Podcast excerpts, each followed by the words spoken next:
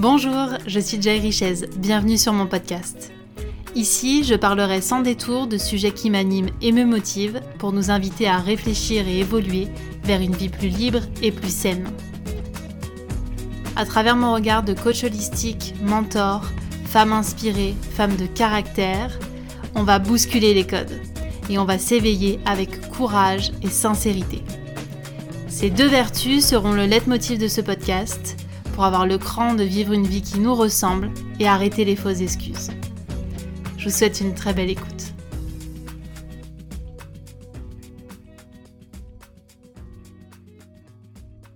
Bonjour à tous et à toutes. Aujourd'hui, j'ai le plaisir d'échanger avec un homme qui m'inspire beaucoup de par son parcours et ses mots. Vous l'avez peut-être déjà croisé puisqu'il est à la fois praticien, formateur, conférencier fondateur de l'Institut française de Shiatsu et auteur passionné depuis plus de 25 ans. Parmi ses ouvrages, on retrouve le best-seller Dis-moi où tu as mal, je te dirai pourquoi, et le dernier sorti en 2020, Dis-moi comment aller chaque jour de mieux en mieux. Bonjour Michel Audoul. Bonjour Joël. Alors avant de rentrer vraiment dans le cœur de cet épisode, je voudrais que ceux qui nous écoutent, et moi au passage, on apprenne un petit peu plus à vous connaître est-ce que vous pouvez nous dire comment vous êtes arrivé à parler de médecine douce et euh, de médecine orientale? Euh, Nous avons combien de temps là? On a une heure. Parce que ça va être un peu court, je pense. Parce que le, Dans les grandes lignes. Le parcours, le trajet est un peu un trajet un peu particulier. Hein. je fais partie des gens qui ont ce, ce qu'on appelle un parcours atypique. Je suis quelqu'un qui est né au fin fond de l'Auvergne, dans le Cantal. Mon père était garde forestier. J'ai donc grandi à côté des bois et des forêts, euh, en lien avec les animaux et la nature. Alors peut-être que ça a déjà façonné quelque chose en moi qui faisait que j'allais avoir une attention particulière à tout ce que sont ces fondamentaux de la vie euh, lorsqu'elle peut s'exprimer dans son cadre le plus naturel qui soit. Ensuite, euh, j'ai fait des études pour. Euh, en fait, mon, but était de, devenir un cadre supérieur, de voyager à travers le monde. Et, et donc, j'ai fait une école supérieure de commerce. Et euh, donc, j'ai atteint mon objectif. Et effectivement, j'avais atteint et obtenu la carrière que je souhaitais. Mais en même temps, je menais une vie de fou, une vie extrêmement stressée. Et un ami un jour m'a dit, tu sais, pour te détendre, il existe un art martial qui va t'apprendre un peu plus de zen, de la distance, euh, comment, arriver à, à, mieux gérer et maîtriser les composantes de sa vie. Et donc, je suis allé assister à un cours d'aïkido qui était donné par un maître japonais et ça m'a plu parce que je trouvais dans cette philosophie en fait martiale qui dit que plus quelqu'un vous veut du mal, plus il faut accepter ce qu'il vous veut parce que c'est ça qui vous permettra de le transformer. Il y avait là une vision euh, fondamentale de la vie qui, qui résonnait beaucoup pour moi. Et donc, j'ai commencé les cours d'aïkido que j'ai mis en pratique après dans le monde du travail, dans ce qui s'appelle la gestion des conflits et un certain nombre de situations très particulières, euh, qu'elles soient commerciales ou qu'elles soient en interne avec euh, dans la société dans laquelle je travaillais. D'accord. Et puis le, le, le maître shiatsu euh, que j'avais à l'époque, enfin le maître aikido pardon de l'époque, était aussi un maître en shiatsu. Maître Nakasono, c'était un, un, un, des trois maîtres que, que le fondateur de l'aïkido avait envoyé en, en France pour enseigner. Et donc, j'ai décidé de suivre un jour avec mon épouse euh, un, de ces modules d'initiation à cette technique euh, particulière, cette sorte d'ostéopathie euh, orientale. Et nous sommes arrivés à ce module d'initiation. Mon épouse à l'époque avait mal à un genou et elle boitait. on avait consulté rhumatologue et, et médecin, et etc. Et tout le monde lui disait Madame, vous n'avez rien. Mon épouse était ravie de ça, mais elle n'empêche qu'elle avait mal et qu'elle boitait. Et donc le maître japonais la voit arriver, lui dit mais que vous arrive-t-il? Donc elle lui explique sa douleur au genou, il lui fait s'allonger sur euh, le tatami. Et euh, il saisit non pas son genou mais sa cheville, il appuie très fortement sur un point de la cheville. Mon épouse a poussé un hurlement, elle s'est mise debout et elle n'a plus jamais eu mal au genou. Et donc à partir de là, nous avions rencontré en fait une vision du monde qui est la vision proposée par l'Orient et les fondamentaux de la médecine traditionnelle chinoise, qui était capable de répondre à des zones où la nôtre, de vision du monde, n'était pas capable d'y répondre. Et donc moi, ma formation de, de subdeco est une formation qui a un certain nombre d'avantages et de forces, qui nous apprend la synthèse et qui nous apprend l'opérativité. C'est-à-dire que quand vous rencontrez un système qui fonctionne, eh bien, ma foi, vous le recyclez. Vous ne vous posez pas de questions dessus. Et donc, moi, j'ai décidé de recycler le shiatsu. J'ai trouvé que c'était quelque chose d'absolument extraordinaire. Donc, je suis euh, rentré dans la formation que faisait ce maître euh, japonais, puis après son départ aux États-Unis avec ses assistants. Et au bout d'un certain temps de formation, eh bien, et bien entendu, il a fallu que je fasse un choix de vie.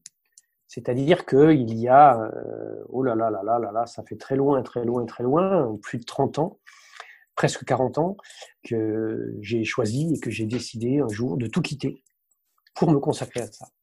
Et je me suis donc consacré à me former euh, à cette pratique du shiatsu d'une manière un peu originale, c'est-à-dire que pour pouvoir financer tout ce temps, parce que l'économique est quand même quelque chose qui est important, eh bien, euh, j'ai eu une espèce de flash de génie un jour en raccompagnant ma femme à son travail, et j'ai inventé, avant Georges Lucas, la première épée laser, parce que c'était l'époque où le film La guerre des étoiles venait de sortir.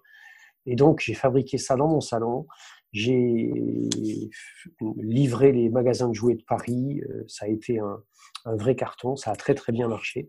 Et ça m'a permis de financer ma formation. Je me suis formé donc trois ans complémentaires à tout ce que j'avais déjà fait euh, en shiatsu. Je me suis formé ensuite en psychologie moderne notamment sur euh, la, psychologie jungienne. Et un jour, eh j'ai décidé de démarrer, d'abord en termes de consultation, puis ensuite en termes de formation. Donc un, vaste parcours, mais un vaste parcours qui a été déterminé par quelque chose qui un jour en moi s'est décidé. Il y a eu une idée très simple qui est apparue et qui dit mais c'est ça que tu veux faire, c'est ça que tu as envie de faire. Et donc dans ces moments-là, eh bien, quand la décision elle est profonde, quand la décision elle est sereine, elle est tranquille, euh, quand ceux qui sont autour de vous vous soutiennent, ce qui a été le cas de mon épouse, eh bien vous ne vous posez pas de questions, vous y allez. Or, je peux vous dire qu'il y a plus de 30 ans, euh, shiatsu, c'était un gros mot, personne ne savait ce que c'était. Donc c'était vraiment euh, quitter une reconnaissance sociale, euh, des revenus importants et tout un cadre et tout, un tas de références pour aller à, comment dire, à la découverte d'une terre nouvelle qui est celle que l'on connaît aujourd'hui un peu mieux et, qui participent à ce qu'on appelle les médecines alternatives. Et finalement, c'est quelque chose qui se fait de façon très fluide. C'est à la fois pour gérer votre vie un petit peu à 100 à l'heure que vous découvrez l'aïkido, après votre femme qui vous donne un élément supplémentaire, et puis au fil de l'eau, vous suivez un petit peu euh, les, les, petits signes que la vie vous envoie pour vous amener euh, à ce que... Oui, certes, certes, mais la fluidité dépend à 100%, pour ne pas dire à 1000%, de notre capacité à accepter les sollicitations que la vie nous propose. C'est-à-dire que la fluidité dépend de notre absence totale de résistance à ce qui se propose à nous. Elle, dépend de notre capacité à entendre ce qui vient du plus profond de nous-mêmes. Elle dépend de notre capacité à recevoir tous les clins d'œil et ces signaux dans lesquels des synchronicités incroyables vous amènent à rencontrer les gens, les écrits, les émissions euh, et, et, les contextes je peux pas en une heure effectivement raconter, mais euh, c'est absolument ahurissant de voir comment j'ai trouvé les locaux de mon institut à Paris qui donnent euh, sur l'église Saint-Médard. C'est un lieu dans Paris, mais il n'y en a pas deux comme ça. Et entre guillemets, euh, si on veut être dans le langage commun, on va dire mais que ça a été un hasard. Mais ça a été un hasard tellement amusant, tellement clin d'œil, tellement plein de synchronicité que euh, je pense que si je n'avais pas saisi ces opportunités-là, ça n'aurait pas été fluide du tout pour moi. Et dans votre euh, schéma initial, euh, dans votre recherche de cadre supérieur, est-ce que vous étiez déjà ouvert à ces synchronicités-là ou pas du tout? Je n'étais pas ouvert aux synchronicités de cette façon-là, mais il faut comprendre que dans ce style de formation, nous sommes dans des formations qui, euh, qui construisent, on va dire, des guerriers de l'économie. Qu'est-ce que ça veut dire, des guerriers de l'économie? Un guerrier est quelqu'un qui développe le sixième sens. C'est quelqu'un qui, parce qu'on retrouve ça dans les arts martiaux, mm-hmm. c'est un peu la même chose, qui développe donc la capacité à percevoir les opportunités et à avoir un espèce de sens de l'opportunité et de la saisir. Donc je pense que ça m'a beaucoup aidé, et je pense que ça m'a pas simplement aidé que dans ces moments-là. Ça m'a aidé dans ces moments-là parce qu'en plus, on sait que techniquement et mécaniquement et économiquement parlant, on sera capable de faire face parce qu'on sait gérer les choses, parce qu'on ne part pas la fleur au fusil, parce qu'on sait se structurer, s'organiser. Mais c'est aller au-delà de ça, c'est aller au-delà de l'idée de se dire que j'étais capable de faire ça. C'était aussi dans le fait de se dire que de toute façon, dans ce qui est la vie et le vivant, eh bien, nous sommes en présence de quelque chose qui est fluidité et mouvement. Vous employez le terme de fluidité tout à l'heure. Ce sont des flux de vie. Et en fait, dans cette vision-là, eh bien, les flux économiques, c'est un peu comme les flux sanguins ou euh, les flux lymphatiques dans un corps. Ce sont des choses qui alimentent, qui nourrissent, qui circulent, qui transportent de la vie ou qui transportent de la mort, suivant le niveau où on les prend et suivant la façon dont on est capable de les comprendre. Et donc, je pense que de ce point de vue-là, et peut-être que si on s'inscrit dans, dans un principe de vie un peu plus large qui, qui, ferait appel à des références de type euh, y aurait-il un choix d'incarnation éventuel qui pourrait se faire pour un individu? Eh bien, sans doute, je suis passé par ce passage obligé, non pas pour devenir euh, un de ces cadres supérieurs lambda qui existent et comme euh, on en voit tous les jours et qu'on en rencontre et qui font fonctionner l'économie d'un pays, mais peut-être pour devenir ce que je suis aujourd'hui. En tout cas, ça a été pour moi le cheminement et la pierre qui m'a permis de réaliser ce que je fais aujourd'hui. Quels apprentissages vous avez tirés du shiatsu et comment vous pouvez nous le décrire aujourd'hui? Alors, le shiatsu, euh, shiatsu en japonais, ça veut dire pression des doigts. Hein, shi, ça veut dire doigt, atsu, ça veut dire pression. Donc, c'est une technique corporelle qu'on pourrait un peu assimiler à une forme d'ostéopathie, euh, mais qui travaille, tout en travaillant sur l'ostéo-articulaire, travaille aussi sur les méridiens d'acupuncture et les points d'acupuncture. Et l'idée fondamentale qui est derrière cette pratique, c'est que euh, toute tension corporelle et la signature que des flux de vie sont obturés, fonctionnent mal, circulent mal. Et que le travail, à la fois sur le corps et sur les structures énergétiques, eh bien, c'est ce qui va nous permettre de remettre ces flux en circulation. À partir du moment où les fluides vitaux sont en circulation, l'homéostasie, l'équilibre de vie, se reconstitue et existe. La maladie n'a pas de raison d'être. Elle ne va trouver son siège qu'à partir du moment où des flux de vie vont être euh, euh, freinés, gênés, euh, obturés, refusés, etc. On dit même d'ailleurs en médecine chinoise que la maladie apparaît dans un organe lorsque la conscience l'a quitté. C'est-à-dire que c'est la présence à soi, c'est la manière avec laquelle on habite son corps, c'est la manière avec laquelle on laisse les choses circuler même quand elles sont inconfortables, qu'on va permettre à ce moment-là à tout ce qui est ce processus de vie, qui est à la fois vitalisation et nettoyage, parce que nous existons à la fois parce qu'il y a de la vie en nous, mais parce qu'il y a de la mort que nous acceptons. À chaque seconde, à chaque milliseconde, des cellules meurent en nous pour permettre à d'autres de naître et de vivre. Et donc l'idée du shiatsu et des approches, notamment de la médecine traditionnelle chinoise, sont une idée qui est articulée autour de cette idée-là. Le principe de vie, c'est régénérer le potentiel de mouvement, c'est régénérer le potentiel de circulation libre des flux vitaux dans le corps, qu'ils soient physiques, c'est le sang, qu'ils soient lymphatiques, donc la lymphe, ou qu'ils soient énergétiques, et c'est ce qu'on connaît à travers l'acupuncture. Dans notre euh, société euh, d'aujourd'hui, c'est pas une culture qui est euh, très comprise. Comment vous arrivez à faire le, cap entre les deux, entre votre vie d'avant, entre guillemets, et celle d'aujourd'hui? Oui, enfin, la vie d'avant, vous savez, je suis encore très très euh, intégré dans la dans, dans la vie d'avant. Euh, Bien sûr. Je mange de tout, je bois de tout, euh, j'ai les loisirs et etc. C'est-à-dire que je ne suis pas monastique et je ne vis pas dans. mais il y a un fondamental qui est d'ailleurs ce, ce, que j'ai essayé d'exprimer dans le dernier ouvrage que vous citiez tout à l'heure. Dis-moi comment aller chaque jour de mieux en mieux. Il y a une notion fondamentale à prendre en compte qui est la notion de l'équilibre. Et donc, on dit dans les fondamentaux de, de, de, la médecine traditionnelle chinoise qu'à partir du moment où on respecte, vous savez, il y a les cinq, cinq éléments, il y a les cinq piliers fondamentaux, qu'on respecte les cinq justes comportements, eh bien, l'état d'équilibre est capable de se maintenir et le corps de se guérir. Mais que les modes de vie qui sont les nôtres font que parfois, eh bien, nous n'allons pas respecter le juste manger, le juste effort, le juste repos, le juste pensée, euh, euh, le juste désir, quelles que soient les, les, les, raisons de cela, et eh bien, et à un moment donné, à partir du moment où ce juste équilibre n'est pas respecté, il va y avoir une nécessité pour notre réalité physique et énergétique de compenser euh, les déséquilibres que nous générons par nos modes de vie. Et cette compensation, lorsqu'elle s'inscrit dans le temps et qu'elle devient quelque chose qui est un petit peu trop important, eh bien, elle va finir par générer ce qu'on appelle la maladie ou le traumatisme. Dans chaque maladie, derrière, il y a un déséquilibre. Derrière chaque maladie, derrière chaque traumatisme, ce que Freud appelait un acte manqué réussi, hmm. il y a euh, un déséquilibre, il y a une tension intérieure, il y a un besoin de reconstituer quelque chose en nous, il y a des questions très simples à se poser parce que, vous savez, euh, c'est pas de la très très grande philosophie, mais peut-être bien que si j'ai des tensions dorsales le matin quand je me réveille, ben, c'est peut-être simplement parce que je ne dors pas assez c'est peut-être simplement parce que j'en fais trop, c'est peut-être simplement parce que j'en ai plein d'eau. Et, et, si euh, euh, je commence à avoir des problèmes digestifs, c'est sans doute peut-être parce que je ne m'alimente pas correctement. Et si j'ai euh, des crampes dans les jambes, c'est peut-être parce que je tire un peu trop sur la corde. C'est-à-dire qu'il y a plein, plein, plein de raisons pour lesquelles notre corps va à un moment donné s'exprimer.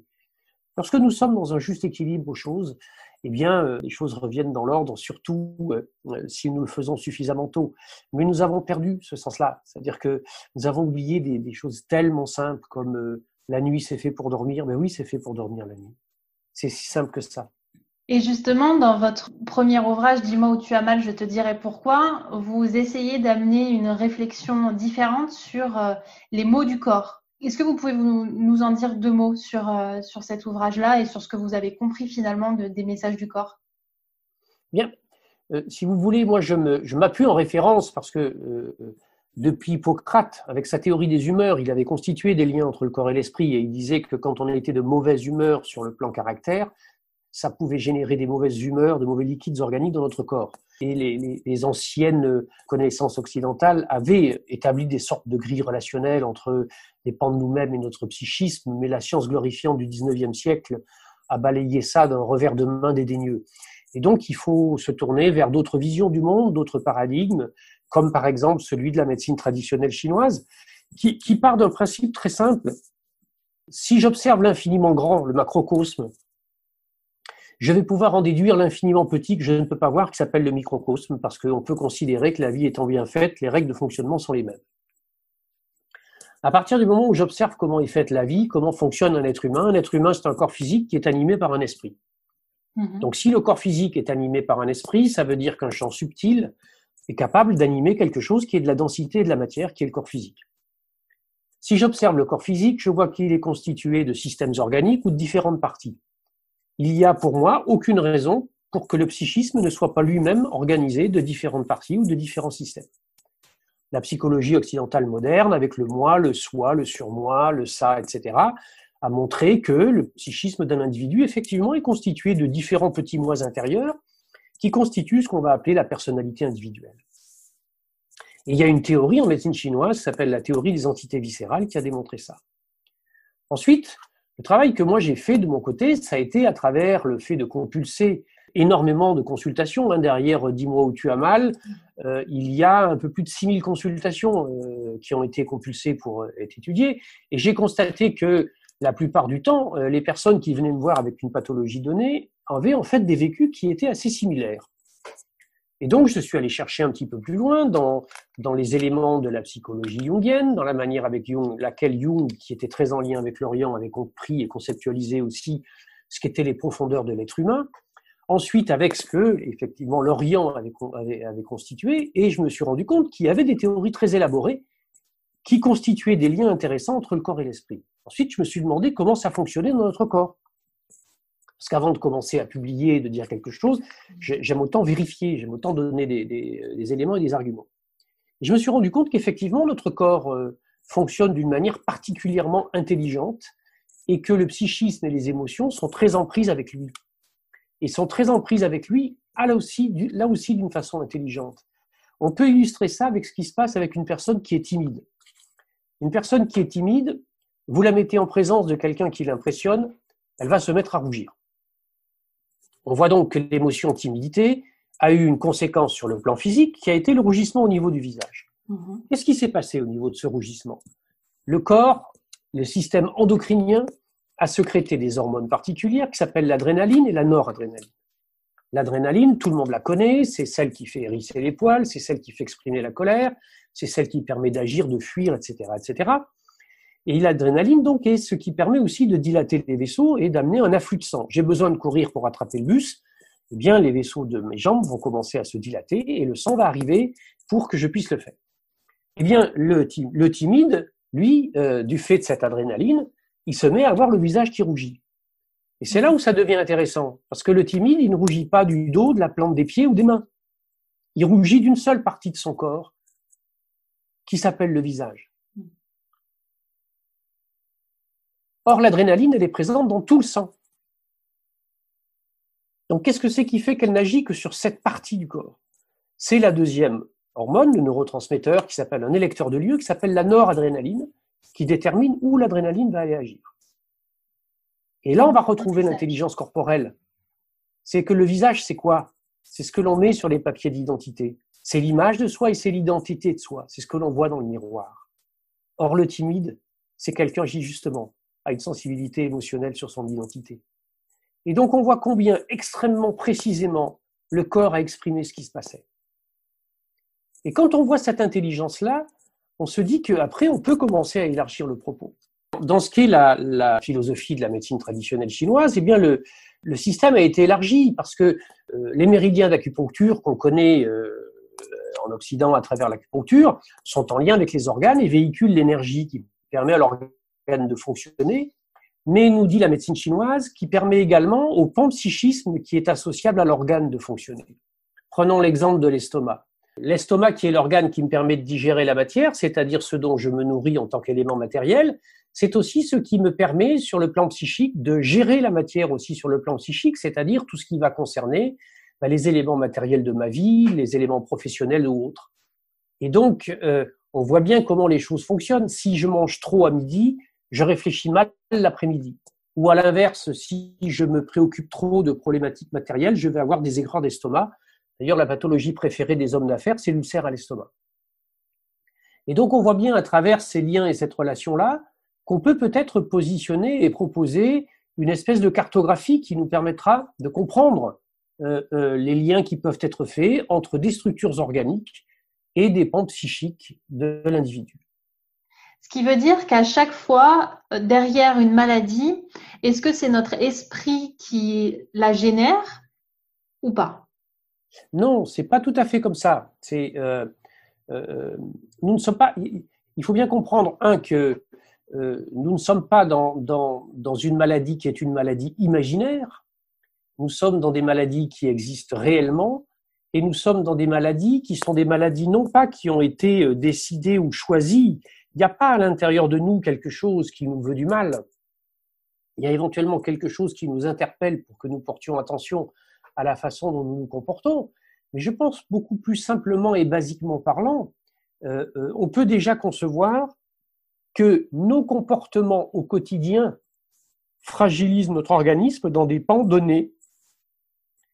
Nos comportements au quotidien font chuter notre immunité.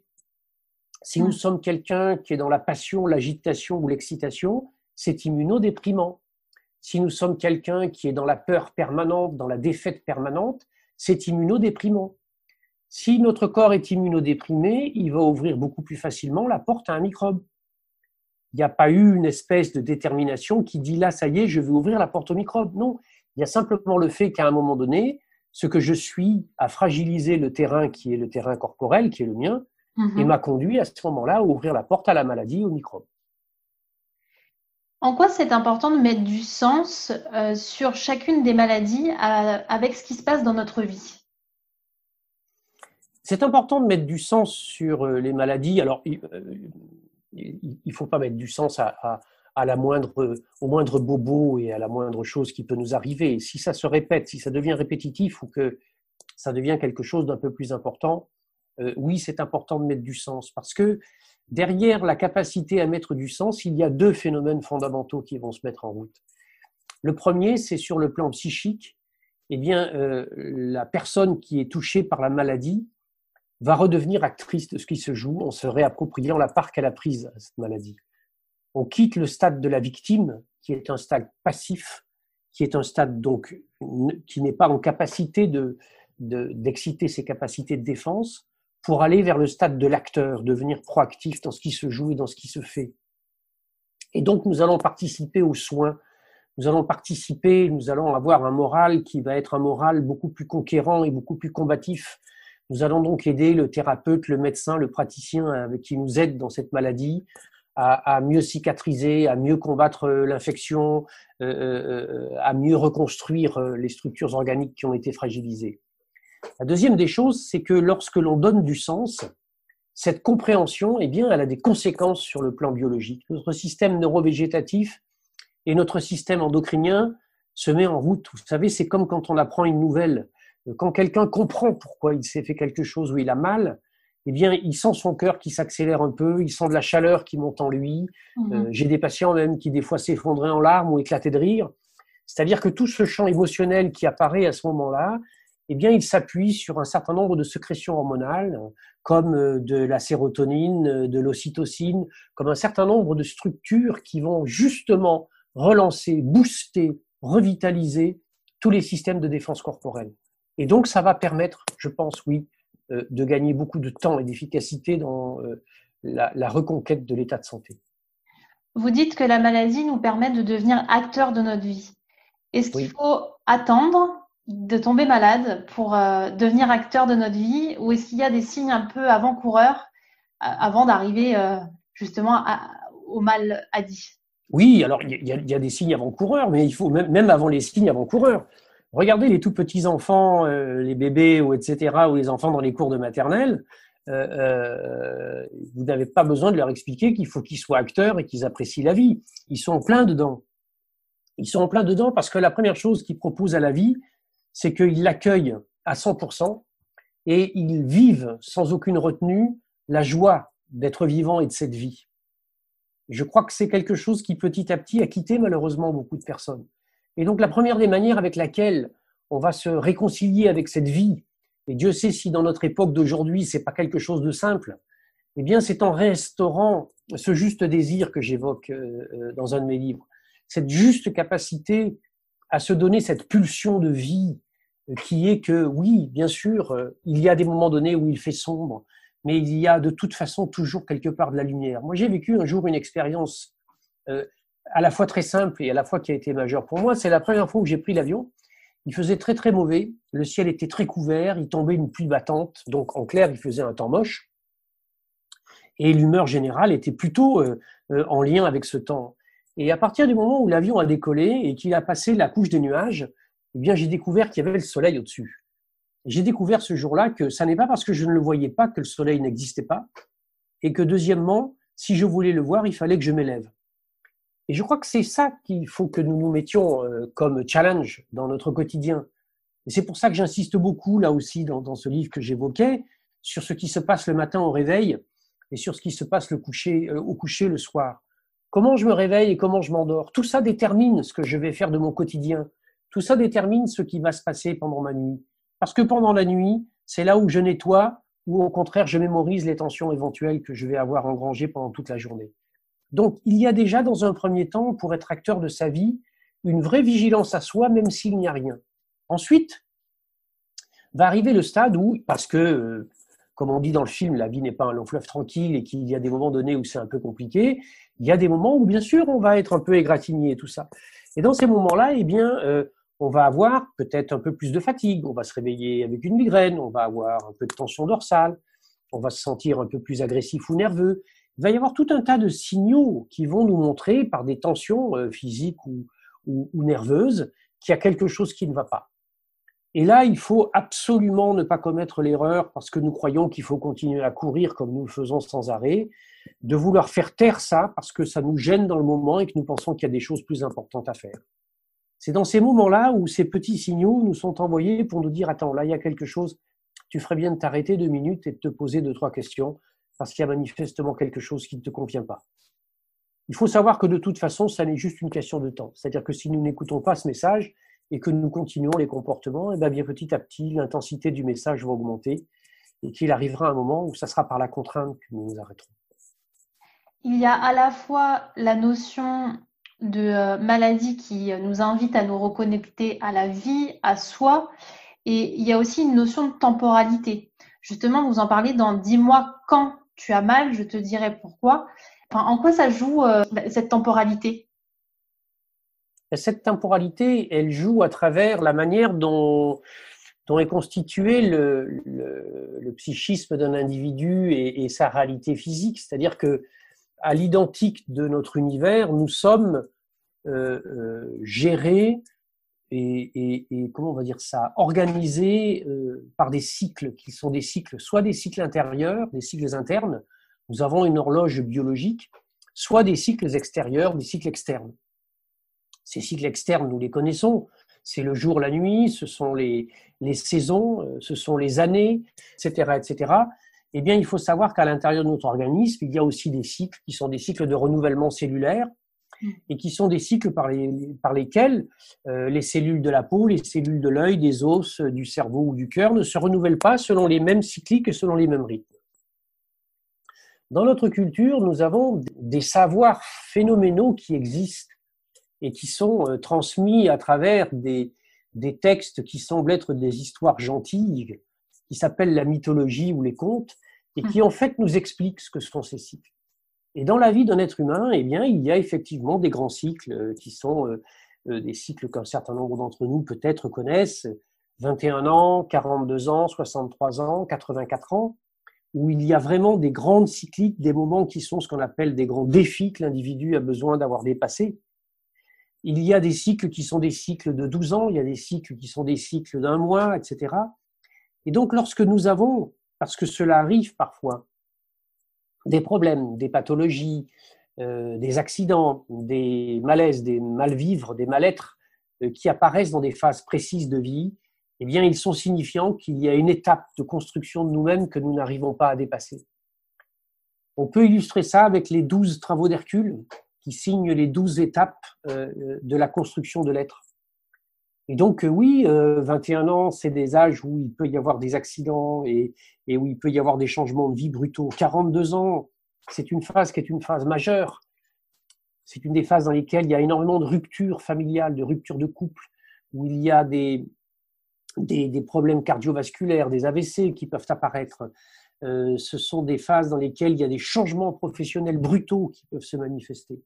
63 ans aussi, il y a des pathologies qui se déclenchent dans ces âges-là, etc. C'est-à-dire que tout au long de notre vie, nous sommes cadencés par des espèces de cycles, un peu comme à l'école, quand il y a tous les temps d'années d'études, et eh bien, ce qu'on va appeler des examens de passage.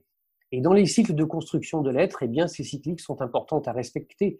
Si nous avons fait ce que nous avions à faire en notre âme et conscience, que nous avons avancé comme il convient sur ce chemin de la vie qui est le nôtre, eh bien, euh, ces phases vont se passer toutes seules, sans aucun problème, sans anicroche, on ne s'en rendra même pas compte. En revanche, si nous n'avons pas voulu réviser ou revoir telle ou telle leçon, il y a des chances pour que, au moment de l'examen de passage, ça soit un petit peu plus compliqué. Et justement, si je reviens euh, à la fois en termes de temporalité et de maladie, qu'est-ce qu'on pourrait dire aux personnes qui sont malades aujourd'hui, puisqu'il n'y a vraisemblablement pas de hasard, pour mettre en lumière la reconnexion qui doit être faite alors, il y a plusieurs choses à dire. C'est-à-dire qu'il faut bien comprendre que la maladie, pour pouvoir exister, elle a besoin de beaucoup d'énergie. Donc, contrairement aux apparences, quelqu'un qui est malade est quelqu'un qui a beaucoup d'énergie. Mais cette énergie, elle n'est pas utilisée dans les bons vecteurs et comme il convient. Donc, il y a une nécessité à revenir à soi et à se remobiliser. Si le terrain a pu s'ouvrir à la maladie, le terrain peut aussi évacuer cette maladie, c'est-à-dire s'en débarrasser. Et il pourra s'en débarrasser si on arrive à identifier la raison d'être de cette maladie, c'est-à-dire de quoi elle nous parle. Ça, ça ne veut pas dire qu'il ne vaille pas se faire soigner. Ça ne veut pas dire qu'il ne faille pas prendre les traitements éventuels qu'on ait pu nous donner. Mhm. Ça veut juste dire qu'il faut ne plus être victime d'une fatalité hasardeuse qui nous a frappés et comprendre qu'il y a dans les mécanismes de vie qui sont en nous quelque chose qui, à un moment donné, a tiré un coup de semonce.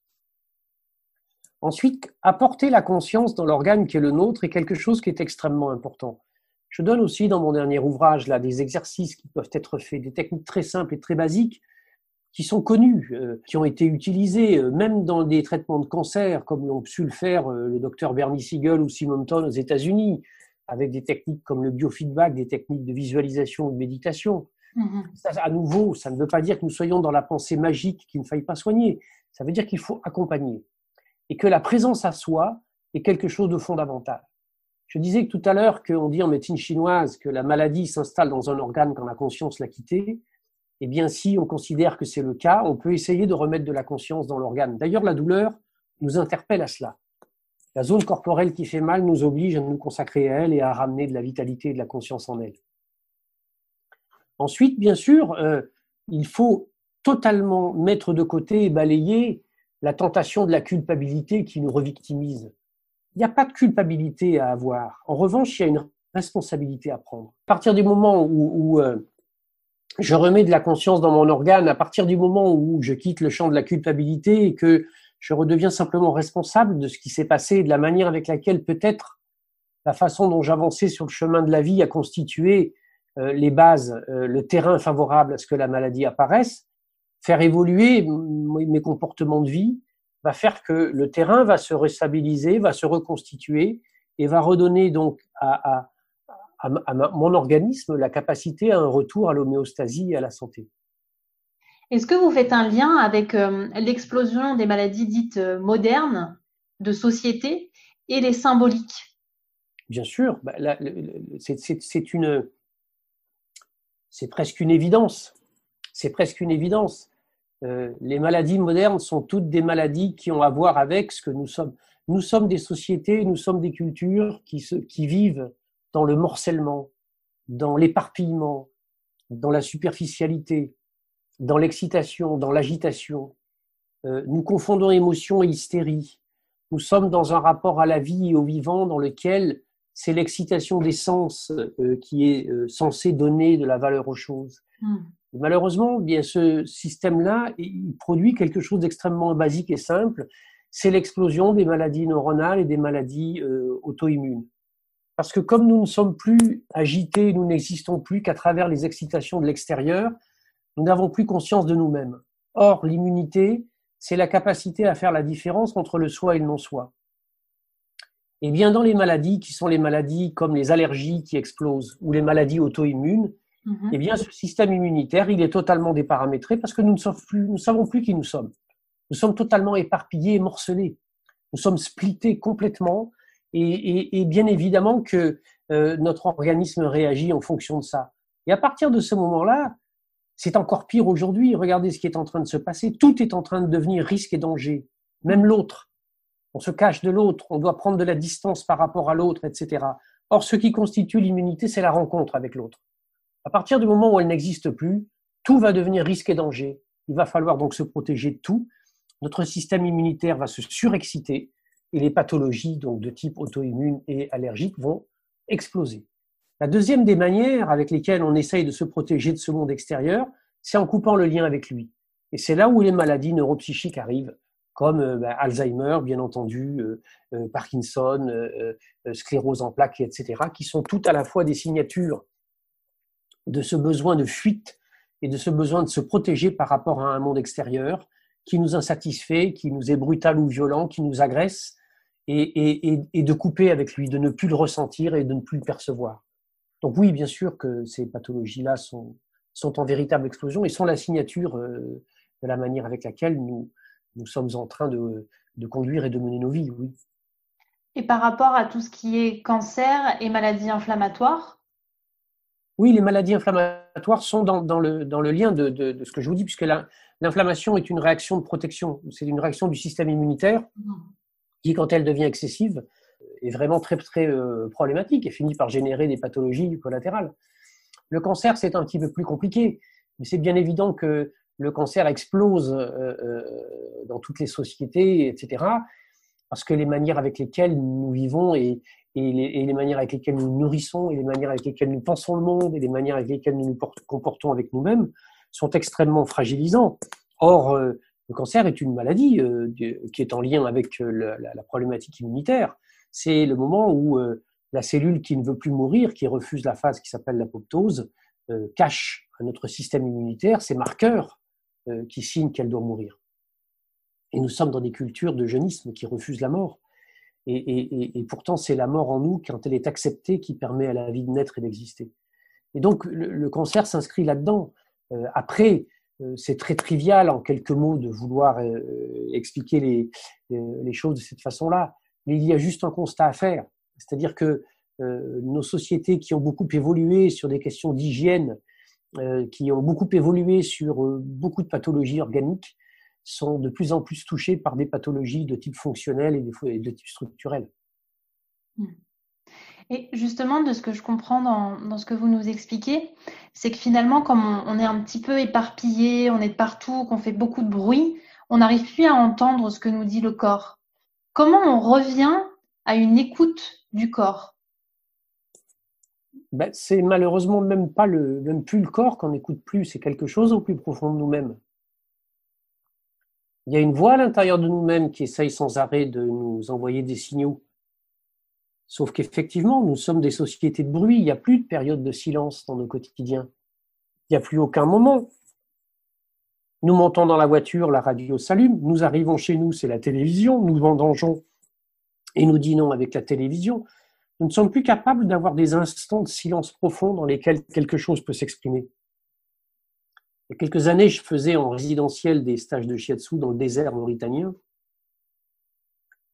il y a des gens qui quittaient le stage au bout de 2-3 jours parce qu'on découvre un truc absolument extraordinaire, notamment la nuit dans le désert, c'est le silence total. Et quand on est confronté à ce silence total, et eh bien entendu, euh, les seuls bruits qu'on peut entendre, c'est ceux qui viennent de l'intérieur. Et là, parfois, eh bien, c'est assez inacceptable.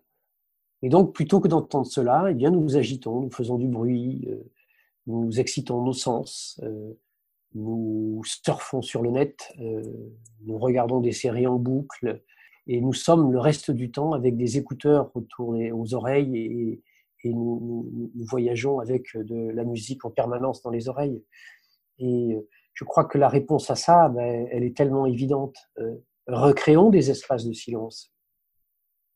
Réapprenons que chacun essaye, ne serait-ce que vous prenez une montre ou un réveil, rester deux minutes, deux minutes dans le silence le plus total, en essayant de penser à rien et de laisser simplement les choses être.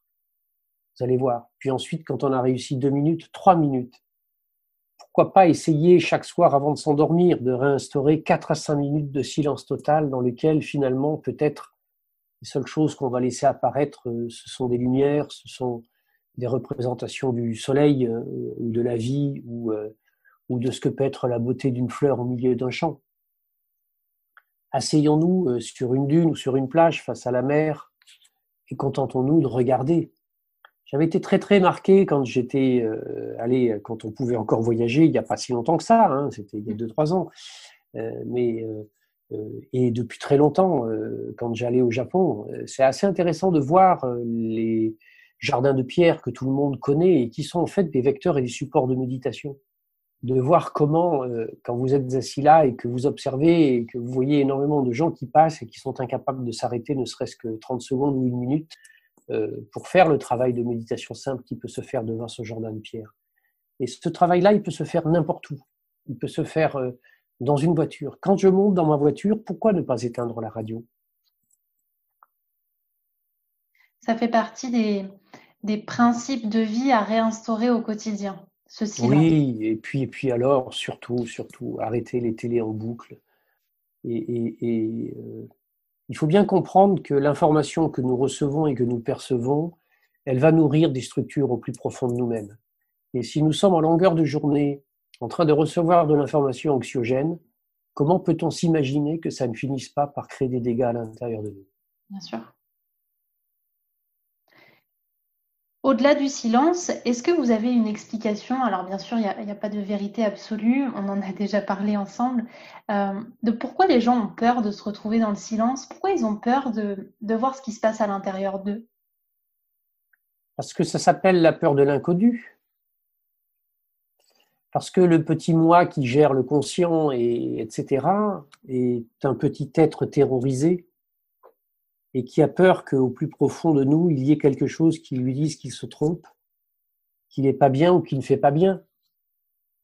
Alors à ce moment-là, il préfère faire du bruit ou faire taire ce qui est au plus profond. Nous sommes dans notre champ conscient et dans notre moi des êtres insécures. Nous avons depuis très très longtemps perdu notre confiance dans la vie. Nous ne sommes plus capables d'être confiants dans le vivant.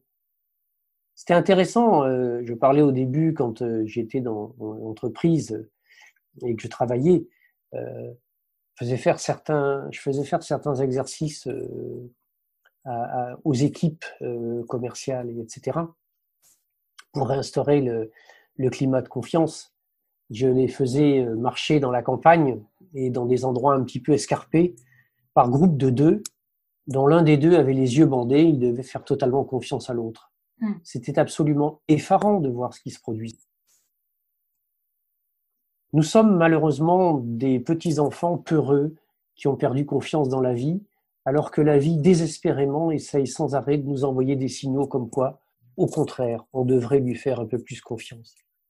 D'ailleurs, même tout ce qui se passe aujourd'hui euh, dans nos mondes et dans nos sociétés n'est que la démonstration du fait que cette vie que nous voulions maîtriser, que nous voulons mettre en boîte et que nous voulons empêcher d'être dans des zones qui nous semblent dangereuses ou inconfortables, de toute façon, elle nous déborde toujours. Donc revenons dans ce flux de vie, refaisons-lui confiance, et à partir de ce moment-là, peut-être que quelque chose de nouveau pourra s'inscrire. Finalement, ça veut dire que dans chaque chose, dans chaque euh, situation, dans chaque maladie, il y a un message pour nous dire euh, la vie nous veut du bien. Oui, c'est le sens de l'épreuve. C'est le sens de l'épreuve. Une épreuve, ça n'est jamais confortable. Mais c'est une phase de croissance. Ça a existé. Il y avait des, des rites initiatiques dans toutes les sociétés à certains moments et à certaines époques. Il y a encore des peuplades euh, dans lesquelles, euh, lorsque l'adolescent arrive et va rentrer dans la phase de l'adulte, on l'envoie passer deux, trois nuits seul dans la brousse, affronter la peur, l'inconnu, et ses propres peurs, et quand il revient, c'est devenu un homme. C'est-à-dire que nous sommes des êtres insécures et des enfants qui refusent de grandir, qui refusent ce qui est le prix de la croissance, c'est-à-dire la capacité à faire face. Alors nous préférons être, sur, être, sursécurisés, être surprotégés. Donc quand nous trouvons quelqu'un qui nous dit ne t'inquiète pas, je te protège, nous lui confions tout aveuglément. Hmm. Ça fait un bel écho euh, avec ce qui se passe euh, en ce moment. Absolument. Et encore, je me retiens beaucoup. Alors, si je devais faire un, bref résumé de tout ce que l'on s'est dit, finalement, la maladie, elle est là pour euh, nous dire reconnecte-toi à toi, reconnecte-toi à la vie. Et c'est à nous de, de voir tout ce qui nous arrive au quotidien comme des cadeaux plutôt que euh, comme des fardeaux. Absolument, mais à une condition sine qua non c'est de bien comprendre que dans ce discours, dans ce message-là, il n'est à aucun moment question de dire qu'il ne faille pas soigner. Mmh, bien sûr. Ce sont deux choses différentes. Euh, le jour où quelqu'un a une migraine du tonnerre, euh, c'est bien qu'il s'assied pour réfléchir et se dire mais pourquoi ai-je cette migraine? Mais je pense que s'il prend une aspirine, ça sera beaucoup mieux. C'est-à-dire que quand on a plus mal à la tête, on réfléchit mieux. Le problème, c'est quand on prend le soin pour ne pas réfléchir. Bien sûr. Mais lorsque on s'occupe et qu'on traite correctement la maladie, c'est-à-dire qu'on la respecte, mais que non content de cela, on essaye de voir ce qu'elle signifie pour nous, ce qu'elle est en train d'essayer d'interpeller, dans quel moment de notre vie elle se situe, qu'est-ce qui nous arrive dans cette phase-là. Alors là, à ce moment-là, des horizons s'ouvrent et la manière avec laquelle on la soigne va pouvoir devenir d'autant plus efficace qu'il y aura eu une acceptation au plus profond de l'inconvénient qu'elle nous apporte dans le moment, parce que c'est la seule façon que la vie a trouvé de nous interpeller. Finalement, c'est combiner la vision orientale et occidentale. Oui, parce que je ne suis pas dans la lutte contre, je ne suis pas, je ne crois pas qu'il y a un qui a raison ou l'autre qui a tort. Bien sûr. Je crois que l'Orient et l'Occident sont le yin et le yang du monde et de la vie, que tous les deux ont des visions du monde qui sont complémentaires, qui ne mhm. s'opposent en rien et qui peuvent fonctionner d'une manière absolument troublante d'efficacité. Et aujourd'hui, est-ce que dans l'Institut français de Shiatsu que vous avez créé, vous amenez cette vision occidentale et orientale, du coup, par euh, le, Shiatsu, ensemble? Bien sûr. C'est une condition sine qua non dans, dans, dans, mon enseignement et dans mes formations. C'est-à-dire que euh, euh, je ne suis pas en train de créer une espèce de, de, petite succursale de l'Orient euh, à Paris quand je crée mon institut. Je crée quelque chose dans lequel une approche et une vision du monde qui nous vient de loin est capable de répondre à des besoins dans des contextes de vie qui sont les nôtres. Et que par conséquent, elle doit être enseignée en prise avec le réel dans lequel nous sommes. Les élèves qui sont formés, qui deviennent des praticiens, ce sont des occidentaux qui vivent dans un monde occidental, qui rencontrent des Occidentaux qui eux-mêmes vivent dans un monde occidental. Il n'y a, il y a rien qui est antinomique là-dedans. Il y a juste une compréhension qui a besoin d'être élargie. On, va essayer d'ouvrir les deux yeux en simultané pour faire que le, soin puisse exister. Et c'est d'ailleurs ce qui m'a conduit à recevoir et à former. Il y a de nombreux médecins et de nombreux soignants qui sont venus. C'est ce qui fait qu'aujourd'hui, euh, j'interviens dans, dans, un DU de médecine euh, euh, qui s'appelle médecine, méditation et neurosciences à la faculté de médecine de Strasbourg. C'est parce que justement, dans la manière avec laquelle je propose de comprendre ce que la vision de l'Orient nous amène, eh bien, je suis totalement ancré dans ce qui est l'Occident et dans ce qui sont les racines qui sont les miennes, oui. D'accord. Est-ce qu'il faut donner du sens à tout ce qui se passe? Non, bien sûr que non. Sinon, ou alors, ou alors il, faut, il faut partir euh, dans une grotte euh, et ne vivre qu'autour de ça. Euh, non, je, crois que si nous avons l'intelligence de faire confiance à ce qui se passe en nous, il y a des moments donnés, nous savons pertinemment que c'est quelque chose d'important qui est en train de se passer et qu'il faut, et faut s'arrêter. Mais il ne faut pas passer son temps à vouloir analyser tout et, et, et pour n'importe quelle raison, et etc. En revanche, dès que une interpellation du vivant, une maladie ou un traumatisme ou un choc est important, ou s'il n'est pas important, il se répète. Là, il y a une véritable interpellation, il y a une véritable nécessité à s'arrêter un peu pour se poser des bonnes questions. Il n'y a pas besoin d'y passer une semaine entière. Euh, des fois, cinq minutes de réflexion suffisent. Bien sûr.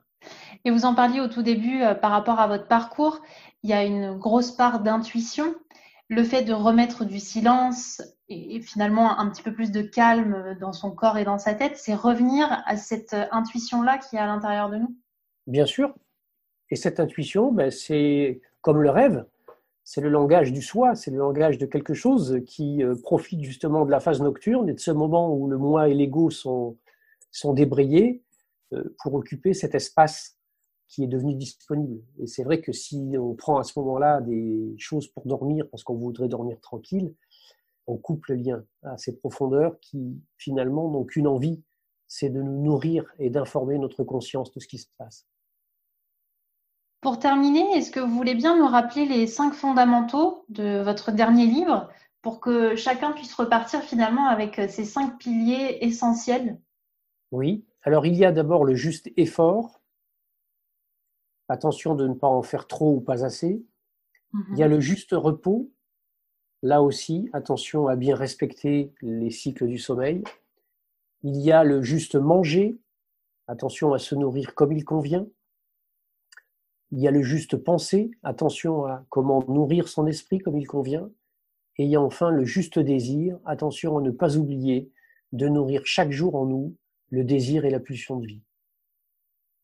Est-ce que vous aimeriez partager un conseil euh, aux personnes qui vont écouter cet épisode sur comment appréhender cette, euh, cette période, ou, peu importe d'ailleurs toutes les périodes, qui nous chahutent un petit peu, qui nous chamboulent? Le conseil que je vais donner est un conseil euh, que je donne assez souvent en ce moment, c'est de dire, vous savez, nous sommes en ce moment en train de descendre un torrent et nous sommes dans la phase des rapides. Ce qui est important de comprendre, c'est qu'il ne sert à rien de lutter, de s'opposer, de, de se crisper ou d'être terrorisé de peur. Euh, il faut juste rester vigilant à éviter les cailloux qui arrivent. Il y a des phases de calme et de tranquillité qui viendront. Et là, il y aura des bonnes questions à se poser. Dans ce qui est l'instant et le temps présent, il faut comprendre juste une chose, c'est que la peur rétracte et que la joie dilate. Si la peur rétracte, à partir de ce moment-là, il y a un vrai danger avec le monde extérieur. Donc réouvrons un peu la porte, euh, reprenons confiance dans ce qu'est la vie et le vivant, et surtout, surtout, surtout ce que je disais tout à l'heure, essayons d'éviter au maximum les répétitions incessantes des informations anxiogènes. Surtout, qui s'ancrent dans notre inconscient et qui ressortent euh, d'une autre façon. Oui. Merci beaucoup Michel Hauteboul pour tous ces apprentissages et ces conseils. Merci à vous Joël. Et merci à vous pour votre écoute. Si vous avez apprécié cet épisode, n'hésitez pas à laisser un commentaire ou une note ou encore à le partager. Vous retrouverez toute l'actualité de Michel Odoul sur sa page Facebook du même nom et vous pouvez d'ores et déjà commander ses anciens livres et son nouveau livre Dis-moi comment aller chaque jour de mieux en mieux sur le site librairieindépendante.com qui vous permet de faire du click and go à la librairie à côté de chez vous. Je vous mets toutes les informations dans le descriptif de cet épisode afin que vous ayez les liens en direct. Je vous dis à très vite pour la suite et comme d'habitude, prenez soin de vous.